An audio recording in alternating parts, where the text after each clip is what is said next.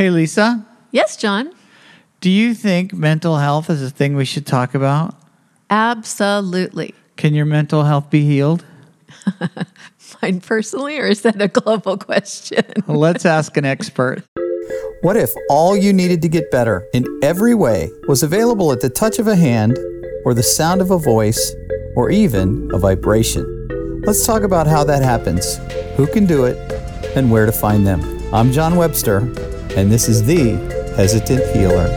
Greetings and welcome to yet another exciting, fun filled episode of The Hesitant Healer. I'm John Webster, and I am here with my faithful, trusty sidekick, Lisa Kay. Say hi to the masses, Lisa. Hey, everybody. How's it going? You know, Lisa. Yes. We're going to talk a little bit about mental health today. Ooh, I like that. Good subject. And because I'm not an expert and you're not an expert on mental health, we're far from experty. I thought we'd bring in. Wait, I thought you were going to say we were far from mentally healthy. And I was going to be, yeah. It's inferred. Both can be true. Yeah. We're we're gonna bring in an expert that I know from uh, some of my past, and uh, she said she'd be willing to talk to us about it because it turns out she is an expert. Oh, good. So here, live from the great state of Texas, is Shannan Blum. Hi. Hi, thank you so much for having me. I'm really excited to do this. You're welcome. Um, we'll we'll talk a little bit about how we met. Back in the day when I was still working for the police department and the sheriff's department, I worked in a little town called Chino Hills, and um, I think I met you prior to that, but you lived in Chino Hills, and so. Uh, I was willing to leave work when I was done and go work on you out there. You were you actually started out as a client, right? And at that time, you were working for a place uh, where you were an employee, but you were a counselor at that place, and um, and then you've since moved on and and become bigger and better. In fact, everybody I know that left that place became bigger and better, and that's all I have to say about that. That's all. So tell us a little bit about uh, how you came to be. So, um, my story is a long and twisted road, which I like those. the best ones. Yeah. Yep. Yeah. I have a sign in my living room that says, "May your may your twisted roads lead to amazing views," or something like that. Oh, Perfect. love that. Yeah. Uh, so got my MFT degree in 1992. I like to joke that I'm a therapist of the previous century. Um, and uh, had sort of a, a modge podge of experiences. Right when I graduated, I started working at a drug and alcohol clinic, uh, and then moved a different state, started having more kids, and decided that working full time was not what I wanted to be doing at that time. Was there a reason that you chose this profession? Oh, definitely. uh, well, there's there's a serious reason and there's a jokey reason. The serious reason is that my parents divorced when I was about 11 or 12. Um, and I really was struggling and needed some extra support. And my parents found me a therapist who was a Gestalt therapist and helped me tremendously. What is Gestalt? So Gestalt focuses a lot on um I, I wouldn't even say it's really a talk therapy. It's more uh like like insight therapy and really understanding that we are a whole experience. Um so focusing on our dark parts, our shadow parts, it it's it does a lot of things like role playing, um, the empty chair technique and things where we are not just our thoughts and we're not just our feelings and we're not just our relationship to someone but it it takes it as a whole Okay. um and she was very helpful for me uh and i realized you know i didn't really have an idea what i wanted to do in college but when i thought back on my short life at that point uh i realized like the thing that was most important to me was that i had this therapist that could be unbiased and could try and help me and validated my experiences. Um, so that's the serious reason. The jokey reason is that I went all the way through junior high, high school, and college without taking chemistry, and therapy was one of the majors that didn't require me to take chemistry. I don't know that that's a joke. That sounds like the way I went through school. So I fully believed I was not smart enough to deal with chemistry, and um, so I avoided it successfully my entire educational career. Good for you. Yeah. Um, so went through marriage and family therapy, then took a number of years off. Um, I have four children; they're all adults now, and I raised them. I homeschooled them. Um, I spoke at homeschooling conferences about parenting. Um, I spoke at church groups, things like that. So I, I kept things up that way, and I kept sort of abreast of various um, modalities and such. And then um, myself got divorced in 2010 and had to go back to work. Yeah. And that's when I, um, things radically shifted for me in my life when I got divorced. So I had converted to um, Mormonism at 17. Having grown up in an alcoholic family system myself, I was looking for safety and security and stability and didn't know that it was a cult at the time. I just thought it was a, a religion, provided all this, all that support that I thought I needed at that time and really did need. Right. Um, and then by the time 2010 and 2015 rolls around, in between that five year period, left not only the marriage, but also left the cult. Oof. That's a lot. That's a lot of giving up um, a, a basis, right? Uh, the the thing you're standing on, that solid rock. Yeah. And it was, it had very much become my identity. Right. Um, you know, Mormonism and lots of high control religions provide so much structure and and rules that in order to really live it, you have to internalize it. Correct. Otherwise, you're like, why why would I do that? Exactly. Yeah. right Right. um so yeah there was a lot uh, there was a lot of um loss there was a lot of opening a lot of closing down um Did it did it lay a foundation for you while you were in it? Or did the foundation you grew up with kind of carry you through that time frame? it's a very interesting question um I, I'll, I'll, I'll explain that, which is a lot of times in clients that I've come across, um, when they grow up in a foundational belief system and it fails them, that foundation tends to crack. And it and it causes them to free fall because they, they have nothing to believe in, so they have nothing to fall back on. You, you didn't start with that. You went into it with a whole different perspective, but they certainly have a foundational belief system did it did it juxtapose between the two of them or did they convert you or was it a little bit of both i would say they they juxtaposed i mean i was really swinging back and forth Mhm. um my my family of origin is very um they're they're very charismatic. Oh, they're um very for the most part i would say pretty open minded mhm. um and also a little chaotic and uh overly spontaneous at times so i was like pendulating back and forth you know at 17 i wanted this r- ridiculous amount of stability I, I say ridiculous. I shouldn't say ridiculous. I, I was afraid because I had been raised in an alcoholic family system and I wanted that stability.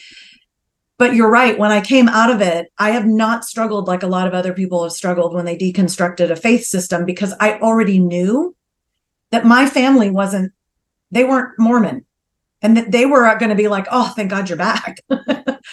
so so an interesting point i think we're sidebarring here but an interesting point is in growing up in an alcoholic family you had to find your own belief system from the get-go and so you were self-sufficient and you had your own protective mechanisms in place so even though religion held uh, some partial answers, you had already set your your foundational belief system in place that it, because you had to, and and so that kind of drives a lot of us in a direction that we go from there.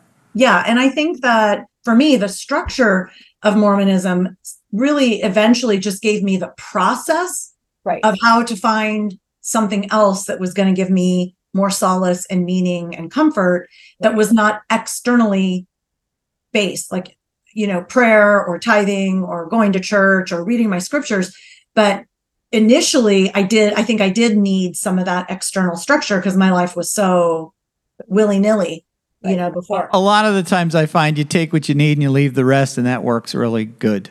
Um, yeah, except Mormons won't let you leave the rest. Glad you said So it, I just me. decided to leave the whole thing. Yeah, yeah, yeah. Yeah. yeah because I, I would agree with you yeah so there's this sort of odd melding but but for me also personally i started um, shifting really radically from um, a very cognitive way of living Mhm. which was what i was doing as as a mormon Right. Uh, and having things like broken out and uh, really laid out for me sequentially to trusting myself more and building my intuition, which had been stripped from me. right.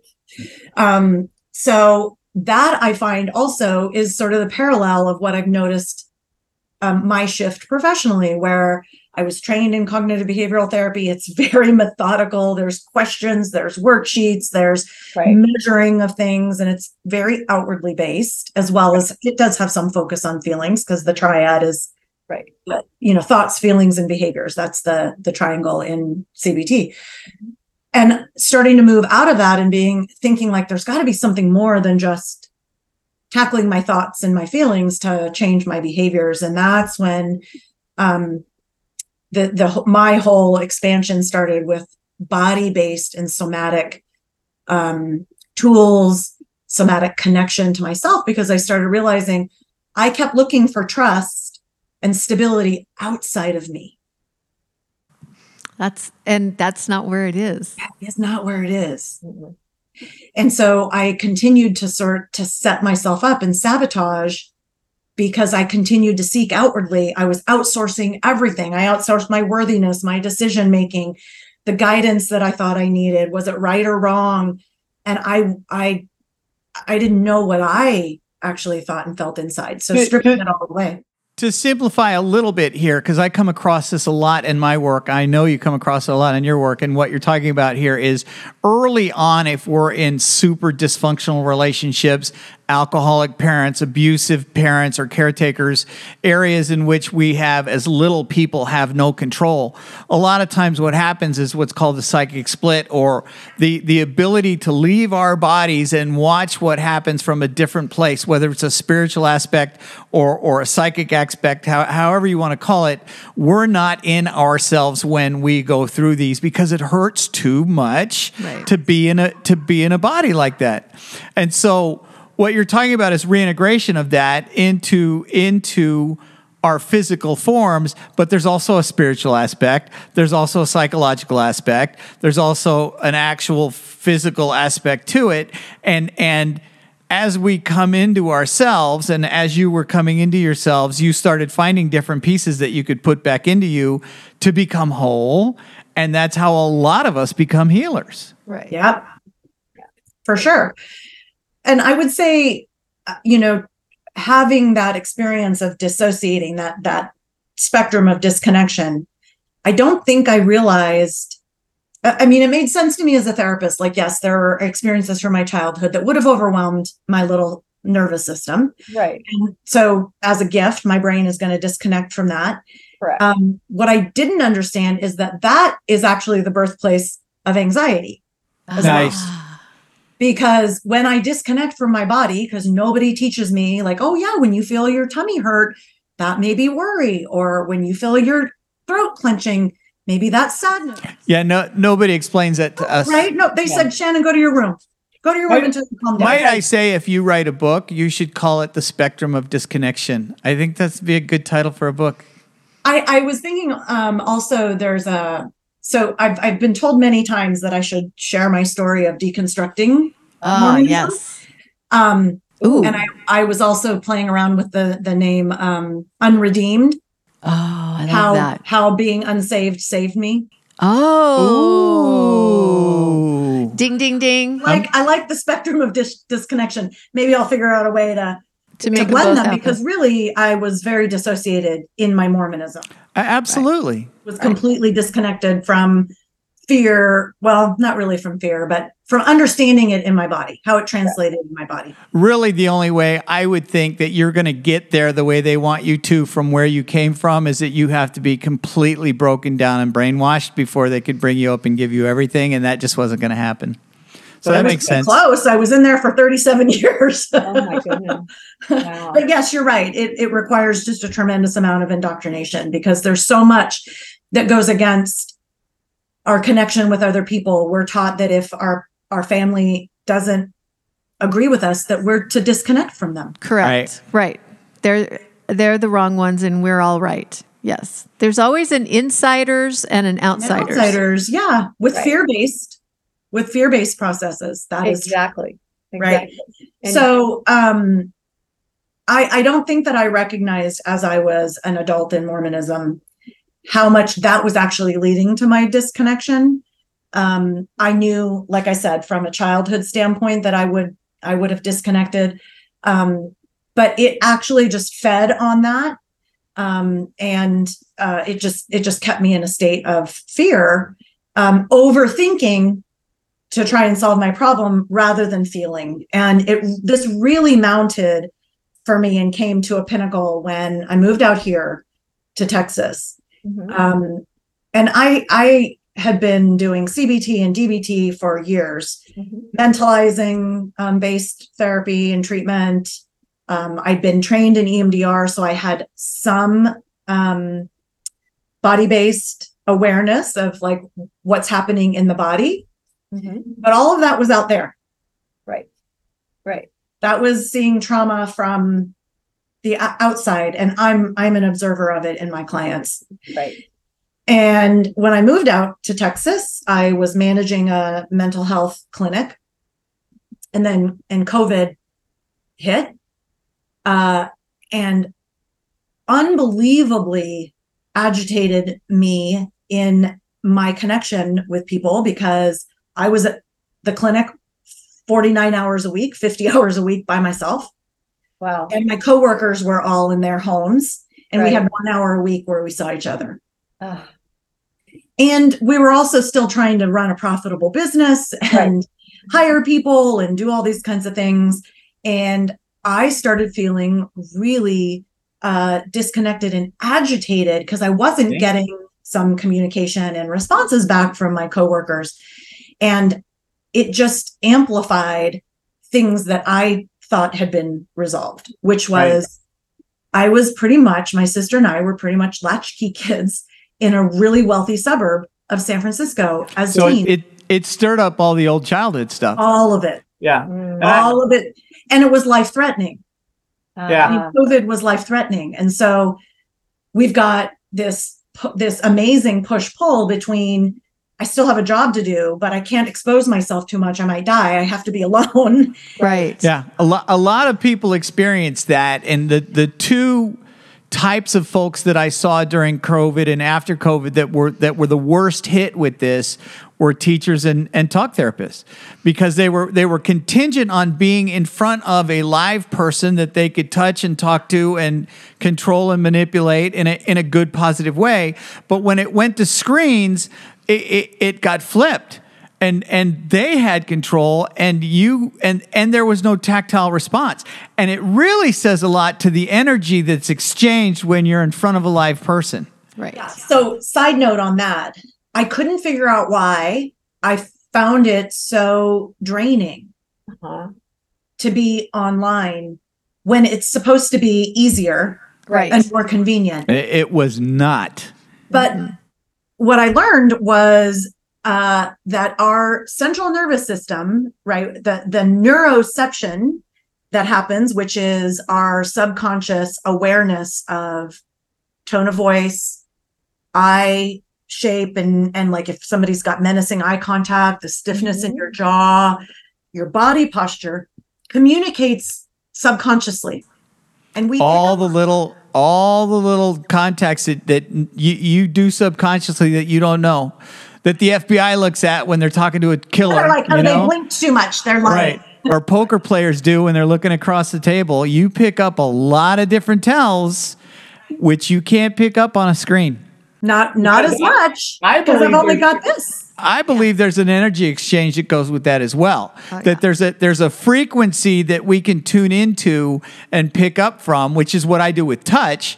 Um, but you're doing it when you're doing it face to face, and they can't hide, right? It's like it's like it's like texting sarcasm. It just doesn't come through. It's just not the same. So, I mean, you guys ended up batty collectively. All of you just really ended up crazy because it wasn't the same. It's not the same and what happened the reason that it felt so draining is because i the, the energy flow is different when it's virtual but there's a slight delay Oh, interesting. Yeah. right and It's my like di- our digital- brain and our music. body Yeah. doesn't want the delay it wants that instant real-time feedback so i can now say oh i understand you have a soft glance your tone of voice is is regulated the prosody is normal and and all of these things and but when it's the internet we can't just naturally kind of talk over each other That's super interesting because because I think I've talked about this before, Lisa, with uh, uh, the Blue Man Group. Remember I talked about that Blue Man Group? They have a whole thing where they talk about. Have you ever seen Blue Man Group in Vegas? And they talk about uh, television or movies where it's a series of pictures that go by really fast, and your brain fills that gap between the pictures. And it's the same when they went from records, which was a constant stream of music, to digital. They just assumed that our brain would fill the spaces between the digital. Well, as they've digitized us more and more, they've changed our brain functioning patterns of how we interpret those in front of us. But if you're live, you didn't do that as much. And when they changed it to video, it changed everything. That totally makes sense. And our brains are fighting constantly against that tiny little synaptic gap that it has to fill. That's really interesting. the body doesn't like it and it's draining for the mind and the body to have to over all of those gaps to have to wait for for to receive that and so once i learned that i'm like okay i can just nurture myself a little bit more i can talk a little bit slower which if you know me is not naturally to me Right. um, wait a little bit more, you know, receive and listen a little bit more. So it is doable, but that gave me some insight about why there was this drain that I was feeling. That in- makes In sense. addition to the fear, right? That makes And- total sense. yeah. So 2021, I am in full transparency, totally falling apart. Hmm. I can't get through a day at work without feeling completely overwhelmed. I'm feeling incredibly misunderstood um, and disconnected from my team. Um, there were just lots, I think all of us were really struggling. And in that moment, we really didn't know, oddly enough, how to support and help each other through Right. it. Um, so I took, I was put on a leave of absence and I took it um, and did a my sister helped me financially to do a somatic equine retreat Oh my goodness. And i was I, did not know what was happening to me. I mean honest to god i i you know as a child i knew that i had trauma as a kid and i knew i knew that i had already like processed a lot of that. So in my mind my thinking mind i'm like what the is happening to me? I'm i'm losing it. I don't know who i am anymore. I'm having these big huge reactions to really small things and i'm going numb with the really big things. I mm-hmm. was like i said i was crying every day. I'm on the phone with my sister and she's like sweetie this is trauma. And i was so resistant. I'm like i know trauma. I know trauma. This is not trauma. Right? I've done a ton of work on myself. I should be fine. I was super defensive, and she was just enough ahead of me in the somatic world because she's a somatic practitioner that she was able to soften that fear and that defensiveness because I, she's my sister. She's been with me. right. Interestingly enough, not anybody could have pulled you out of that because she had she had a a like history and was able to get in where yeah, that makes sense. Yeah. And like she and I will finish each other's sentences. Like we have that that DNA bond. We have that sibling bond. Um, and so she just said, like, you're in a trauma response, and this is trauma from the inside. And she said that to me, and I was just like, oh my God, I think she knows what she's talking about. That's that's that's your third book right there. Trauma from the inside. um and she offered for me to do this but i i was so guarded and i was so afraid that Fu- funny thing about horses is that uh, they don't care. no they don't and they have a and i learned this about them when i was on this retreat that neur- um, their neurology is way more sensitive than than ours. They perceive different energetic frequencies much easier than we do. They're because they live in the nature. And think about think about a nervous system and the difference in size between our nervous system and their nervous system. And and this goes back to that energy exchange of of you're not trained at any level for any number of those years to block the frequency that they have so you're defenseless Right. Yeah. Right, right, right. Yeah. Yeah.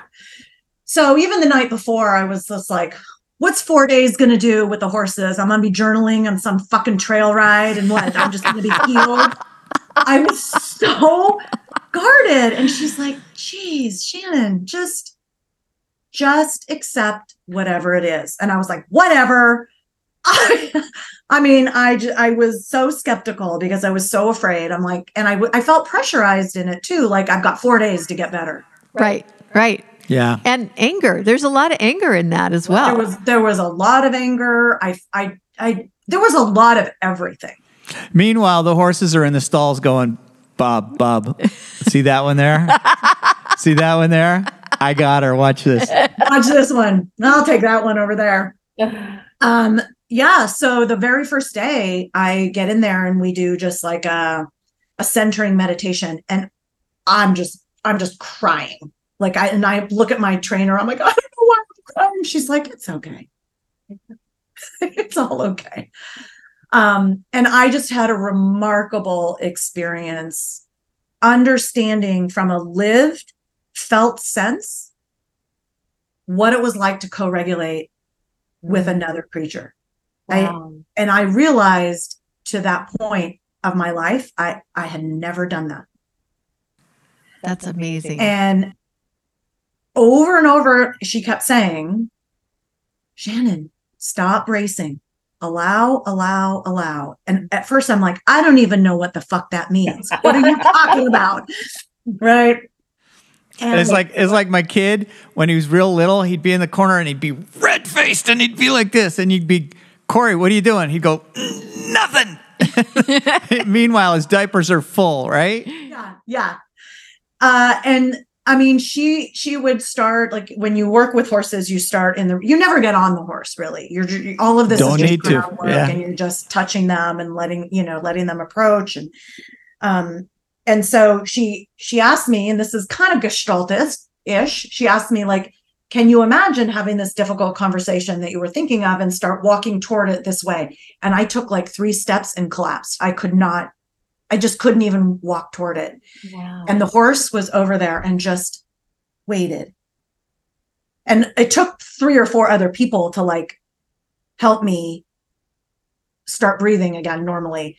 Uh and they walked me back over to the horse and then i learned this concept of pendulating and titrating and i would go over to the horse and i would put both my hands on the horse and the horse would just kind of turn its head and just like blinking its eyes and its ears are just kind of moving and I would calm down. And I'm like, what just happened? what was that? And then she's like, can you try and walk again toward the conversation? And each time I did it like four or five times. And each time I got a little bit further before the collapse happened again. Wow. And then I'd come back. And the the most interesting piece about all of this is when we first started the very first day, she's like, I want you to just take time with all of the horses. Just get to know them. See which horse picks you, see which horse you want to pick. And I was like, what kind of woohoo is that? I mean, I get me picking the horse, but the horse That's real. me? That's real. right? Yeah. Yeah. And again, so skeptical and so guarded. And this taught me a lot about myself. Like that's how I protected myself Right. as a kid, right? Right. Your, So- meanwhile, your kids. Meanwhile, your kids are like, "Mom." Yeah. Yeah. Oh, there have been lots of letters to my children in apology. um, and allowing them, like apologizing and coming into accountability. Like, I taught this to you and you can unlearn this That's Right. powerful. That is huge. because Right. I'm unlearning it and they see that in me Right. now. Right. Um, but anyway, so I'm, I'm walking the gauntlet. She she called it the gauntlet to pick your horses and stuff like this. And some of the horses would be in the back of the stall and they just kind of look at me and then just turn around with their butt facing me and keep eating. I'm like, well, they're not picking me. Right. That's funny. so this one gray horse, I come walking down and it sticks its head out over the fence. And I start petting it and it just kind of leans into me. And I'm like, I feel connected to this horse. And the Oh. gal looked at me and she goes, Do you know who that is? I'm like, Secretariat? Like what? I don't know. She goes, That's Boo. And this was my sister's horse. No. Oh my goodness. wow. And again, I just started crying and I texted my sister. I took a picture with Boo. She worked with Boo and then took Boo to her farm for a little while and nursed him and, and Stop. served him and then gave him back to Colleen to use in these. Yeah, don't tell me this stuff isn't real, because that that that's that's it. That's the whole thing right there. But she's like, this horse is in your family. oh my goodness. And I'm like, oh my God. And it was, it was just phenomenal. So, you know, I, I ate crow. I called my sister every night and I was like, okay, this is actually pretty amazing. um, I was 100% thoroughly physically exhausted every day. It was from nine in the morning until about three or four in the afternoon. And it was all I could do to drive myself back down the hill to the to the um, Airbnb that I had rented and took a shower and crawled into bed and slept for probably three hours and then would That's usually wake up around eight or nine 30, 40 years of stuff. Yeah.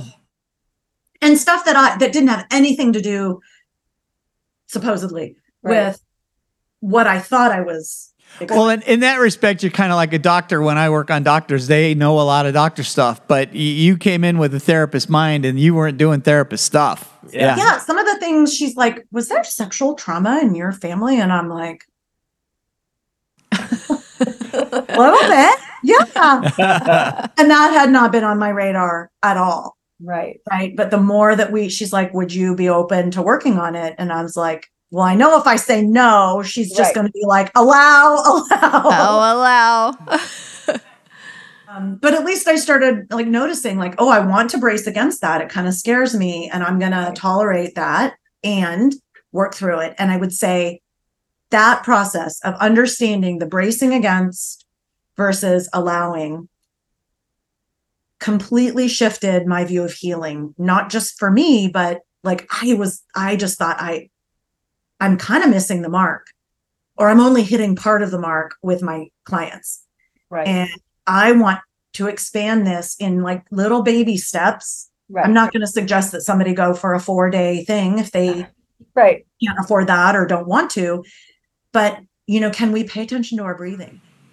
You, you, you bring up a really valid and good point uh, in the healing realm. I remember going to a friend of mine uh, who I'd met in Truth or Consequences at uh, at Integrated Intentions, and I, I I'd only met her once before, and and she lived in Sedona, in a really fantastic house right next to one of the vortexes, and and she agreed to work on me. So I go into her room and I lay down. She walks in the room and doesn't even put hands on me. She goes. Oh, you need a lot of work. and, and I'm like, whatever. She goes, no, no, no, no. I, I said, I get work. She goes, no, no, no, no, no. You need the type of work that you do on people. Because you can't do this kind of work if you're not getting that kind of work yourself. Because we you can't transmit something you haven't got. Right. So in order to get to the deeper parts of the people that you want to get to the way that you want to get to, you got to do the work too. You got to do it. 100% agree with that. And I I also felt really profoundly grateful because my sister my sister paid for the training for me. I was not in a place where I could afford that. And I started realizing, well, what do all the other people do Right. who are not as privileged as my sister or even me to be the beneficiary of it. Right. And I started recognizing, you know, there are significant changes that can happen even if we do very small sustainable things. And in fact, if we can sustain those small things, Right. we're more likely of big radical shifts later than if we try and do, you know, a four day Exactly. excursion and then we try and come back into regular life. Well, I that wasn't in my regular life. I couldn't have integrated that. It wasn't like I I went to the somatic experiencing after a day of work, Right. Right. right? I was at a totally different place. I rented a room. I didn't have to pay attention to making meals for anybody else. I didn't I could take myself out of my environment to have that transformation, but coming back in, I had to figure out, oh God, like what do I do to sustain this? Mhm. And it's just incrementally small things. And so this is my big push now with people is Right. yes, you can learn somatic body-based things because frankly, all of our thoughts and feelings first originate in the body. Right. And you have to put them into practice too. A lot of times I'll work on somebody, they go, Well, how, how often do you think I should come? You're going to come as often as you're going to come. And I guarantee you at some point you're going to have to go out there and practice. And it's going to be a while before you come back in. So take what you need, go use it in day to day practice, and come back and, and tell me what doesn't work or what what's not working right. Yeah. So I just started figuring like, okay, well, what can I do that carries some of that forward for me incrementally, not radically, because I can't shift everything and I, I still have to work. What? I know. So it was things like, you know what? I'm going to get up 15 minutes early and I'm actually going to take a bath because Mm. baths are remarkably soothing for my body, for my neurology. Some people hate baths. I'm like, well, then don't take a bath. Is it a walk? That, Right. You know, is it sitting on your patio for 10 minutes while you're drinking your coffee and getting that sunlight? Small, sustainable things are going to win the race. And I've I've just seen remarkable shifts in myself. And then, like you're saying, I am actually then more filled and whole when I'm going into my sessions. Where before I was shielding myself and able to say the things, but I was sighing heavily after every session. I was getting headaches. My body was like I was stiff in areas of my hip. And so I was shielding up, right? But I was getting depleted. And then and then with the COVID thing, it was like a hundred times worse. Yeah. Because that's a shield, that's a shield on a shield. Right. Yeah, for sure.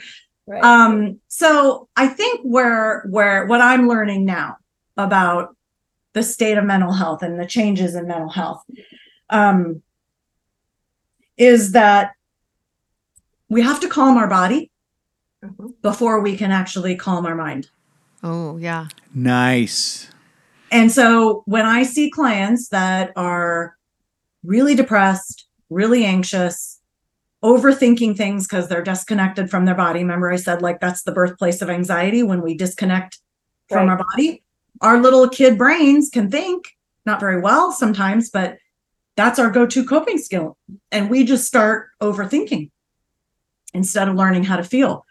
So I do even some pendulating there. I'll usually start with some basic CBT things, understanding thinking distortions, cognitive distortions, and corrective techniques. And then I move into somatic work, Mhm. paying attention to our breath work, our breathing patterns, paying attention. I do somatic tracking where I just want clients to describe objectively what they're feeling in their body. Well, I can't feel it. I'm like, okay. So notice the numbness. Notice that you can't feel it. And like, can you feel anything here in your chest? No. Okay, try and take a deep breath. Does it change? Can you feel anything? Oh, there. Oh, it's a little tight. I'm like, how tight? Right? How big is it? Does it have a color? Is there movement to it? And they start connecting inward and describing like where does it change? Well, now it's actually moved to the back of my head, or now I'm nauseous. It's not in my chest anymore. I'm nauseous. Describe that. Is it the size of an orange? Is it the size of a volleyball? And Yeah. it's remarkable. After maybe two or three passes, I usually will pick two areas. Uh-huh. Almost, almost always somebody can feel something in their chest. Mhm. Um, if they're tearful, they're usually bracing and closing on their throat. Mhm. And so then I'll ask them to focus in on one of those areas. After the two areas, I'm like, where does your body not feel this? Where do you not feel the tightness? And sometimes people are like, no, it's everywhere. Mm. I'm like, your fingertips? Like the, the point of your nose, your earlobes? And sometimes they kind of giggle a little bit. Right. Do those areas feel neutral? And then we focus in on the neu- neutrality of those. And then I'll come back into the chest and the throat, and they're like, oh, it's different. And Ah, invariably, it's reduced. Yeah, I get the benefit of, of touch. So what I'll do is put one hand on the low back and one hand on the on the belly, and I'll have them uh, basically like in yoga, cat cow. So arch the back and take the inhale, and then on the exhale, come to a flat back and push the tailbone up. So you're getting an undulation of the entire spine while they breathe, and automatically that sets the nervous system with the spinal cord, and and they don't know that's what's happening, especially ones that are disconnected. They don't know what's happening.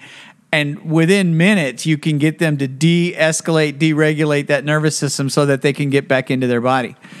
But yeah, it's a trippy thing when you don't know, and you could do it for years. You could not breathe correctly for years. Oh yeah. Yeah, yeah.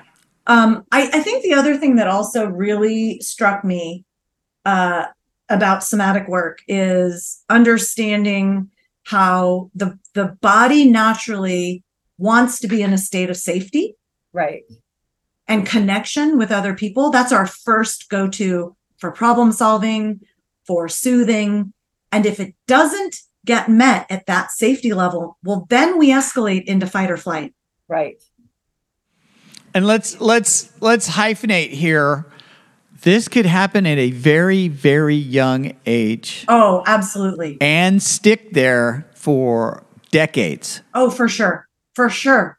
I mean, the way we hold our newborn babies can set the stage Mm-hmm. for this, right? It's interesting you should say that. Let me let me uh w- I have recently started getting babies because I have a dentist who does uh, tongue ties and lip ties, and and so they've been sending them to me to do craniosacral on these little tiny three week old, two week old. They're so cute. Oh And- my gosh. And what's interesting is, and now I've learned from a lady named Lori Hendrickson who's on Instagram, and we'll we'll put her on the liner notes. She's like the baby whisperer of this kind of work. But one, and I went to one of her classes a few months back, and one of the things she talks about is in utero how a baby is being built and born. There's a there's a natural formation of the fetal position. And so when you hold them on your shoulders moms that fetal position should be intact and they should roll across your shoulders as you hold underneath the butt. Well what happens with these tongue ties which are are an extension of undergrowth basically and the, and so the the frenum and the tongue have pulled the center line all the way down to the to the pubic bone is they push off of the parent and they want to reverse the fetal position. So if you get a baby that's you lay on their tummy and they push up, they're trying to stretch that thing naturally. This goes back to what you just said. And so if you put them on your on your uh, in the hug position, they push off. They're trying to push. So what's trippy is she get these little kids in her arms and she bends them like Gumby. She moves them around, and and you wouldn't think a baby could move like that, but she just she goes, you got to stretch them. You got to stretch the spine. You got to stretch the tongue. You got to stretch the spinal cord and all and all the nervous system. But what's super interesting is she goes, now you get the dads, and the dads have these carriers. And how are these carriers built? She goes, we turn them around and they're facing out and they're absorbing everything that's coming at you and they're hanging so you've pulled their hips out of displacement and they're absorbing all the energy and she's like stop it turn them around and put them in the carriers the right way so that they can form and adhere and that the energy that they get is not from the outside world but from mom or from mm. dad. And you're heart to heart shoulder to shoulder. And i went oh my god that makes so much sense. Phenomenal. I, I saw I did some neuroaffective touch certifications and they showed this one picture, right, where newborn baby and dad had the arm out and the baby was here and the head was here and the baby's feet were grounded on dad. Nice. Yeah, yeah, yeah. and they're talking about like everything and the baby's arms were like relaxed and out Uh-huh. not like not Right. the startle but just out and she goes look at the openness Right. that the baby has because its back spine and head are fully supported Perfect. that Yeah, just yeah, yeah. blew me away and i'm like Right. that oh is my. like anytime i do any kind of guided meditation like i'm always wanting to like sink down into the chair and like Right. put my head on the rest right. well that's because your neurosystem Wants that. wants that it needs to feel the the the neurology needs to feel supported so these are all just aspects Right. to me that that we have in western medicine jumped over Right. You know, it's funny. I, we we talk a lot about uh, Western medicine on the podcast, and and again, we are not anti-Western medicine. If I broke my leg today, I would go to the emergency room and I would have a doctor fix it. Um, no questions asked. Um, well, I would ask questions, but you know what I'm saying. Um, but but if we go all the way back to ancient Greeks uh, or the Bible, um, we as humans have always been mind, body, spirit. And when you take one piece of that away, so I'm only going to fix your mind and I'm not going to pay any attention to your body, or I'm only going to talk to you about what your spiritual life is like, and your body is bad, usually within the spiritual realm, i right? don't trust it. Don't trust that. So that that removes that. When we aren't connected in that that triad we have missed the mark and not just a little not just a constantly. little, by Right. by yards and yards and yards miles and miles so, so true Wow. I think that's been sort of my full circle experience too. Cause I'm I'm not gonna say, you know, that the medical model of medicine should just be thrown out. oh no, No. It has a, it has its purpose I mean, I've too. been on antidepressants before. I needed that, right? Right. I've been on medication. I needed that. I'm I'm just coming to awareness, just like you guys have talked about, that we are we are body, heart, mind, and soul. All of those things. Exactly. And so now I I look at my own experience, I look at my client's experience from a very different lens. It really was just I was segmenting the mind right. and then giving a little bit of a nod to the heart with emotions, right? Right. I was segmenting that and it didn't work for me. Right. And as soon as I recognized like, oh, you know, if a client comes in or my kid comes in and they're agitated and I'm like, calm down, just calm down. Right. Like, we all know that works for nobody. right so well right right? So it occurred to me it's the same in parallel process in therapy. When somebody comes in and they're terribly depressed or in shutdown, or they're really anxious and activated in fight or flight, me just training their thoughts is only like minuscule. I mean, we also know the vagus nerve is 80% afferent, right? Right. So the body communicates 80% up to the brain on the vagus nerve and only 20% the other way. So at best, if I'm only focusing on what the brain can tell the body and the mind, then we're getting 20% effectiveness. right well, it's it's you know most of you women are hysterical all the time anyway. Sure. Yeah. Yeah. So mm-hmm. you know there was a whole reason they came up with the things that they uh, did Uh-huh. wow uh-huh. To fix his, You know what my thoughts might be about the patriarchy. yes That's going to be have to be a whole nother podcast. so, do you want people to get a hold of you? And if so, how can they get a hold of you? So I will also give you, I think I gave you, maybe I didn't give you the links um, for uh, my website, but I can be reached at SBMFT, Shannan Blum MFT, services.com forward slash Kairos, K A I R O S. And what I'm doing now um, is I am offering both therapy and coaching. Oh, Um, it just depends on where the client is at. If they meet medical necessity, I'll do therapy with them. right. If they are already at a pretty higher level of functioning and they want more enrichment, they are not meeting medical necessity, then I will do coaching. nice You, you're also on Instagram, yeah? I am on Instagram at Shannan Blum MFT, Shannan with an A, S H A N N A N. B L U M. looks like Blum MFT. And that's my handle on TikTok, on Facebook, on Instagram. You do TikTok videos? Fun. Do you do cool dances? I do TikTok videos. My son has taught me how to use TikTok. Nice. Wow. Yeah, they want me to get on YouTube, and I'm like, you're asking too much. Uh, that's too far. Um, but my kids help me with all the technology, so I learn. I I, I take it real slow. Right. Uh, But all of the reels that I'll do on face on uh, Instagram, I also I have those on TikTok as well. I have Oh, a much cool. much Nice. smaller following, but I'm just trying to figure out like where my my main people are. right. But essentially, I'm looking to help women Uh-huh. uh, heal emotional wounds. Good. So Lisa, when you said like, "Oh, can mental health be healed?" I I emphatically believe that it can. I can't guarantee how much. Right. Right. I don't I don't know the degree and the depth of our wounding that we all have experienced. Um, but I do know some rock solid evidence-based techniques and tools that that work with our neurology. So what it, wherever somebody is at, they can definitely get to a healthier place. Good. I love it. Well, this has been a real treat. Thank you for talking to us. Thanks for having me. You guys are doing some great stuff. I'm really Oh, I proud of you. And yeah, Um, I look forward to continuing to do more things together. Awesome. Thank you. And Thank we you. we will have to talk again real soon. Yeah. All right. All right. Well, enjoy the rest of your day. You Thank that? you. You guys as well. All right. Thank you.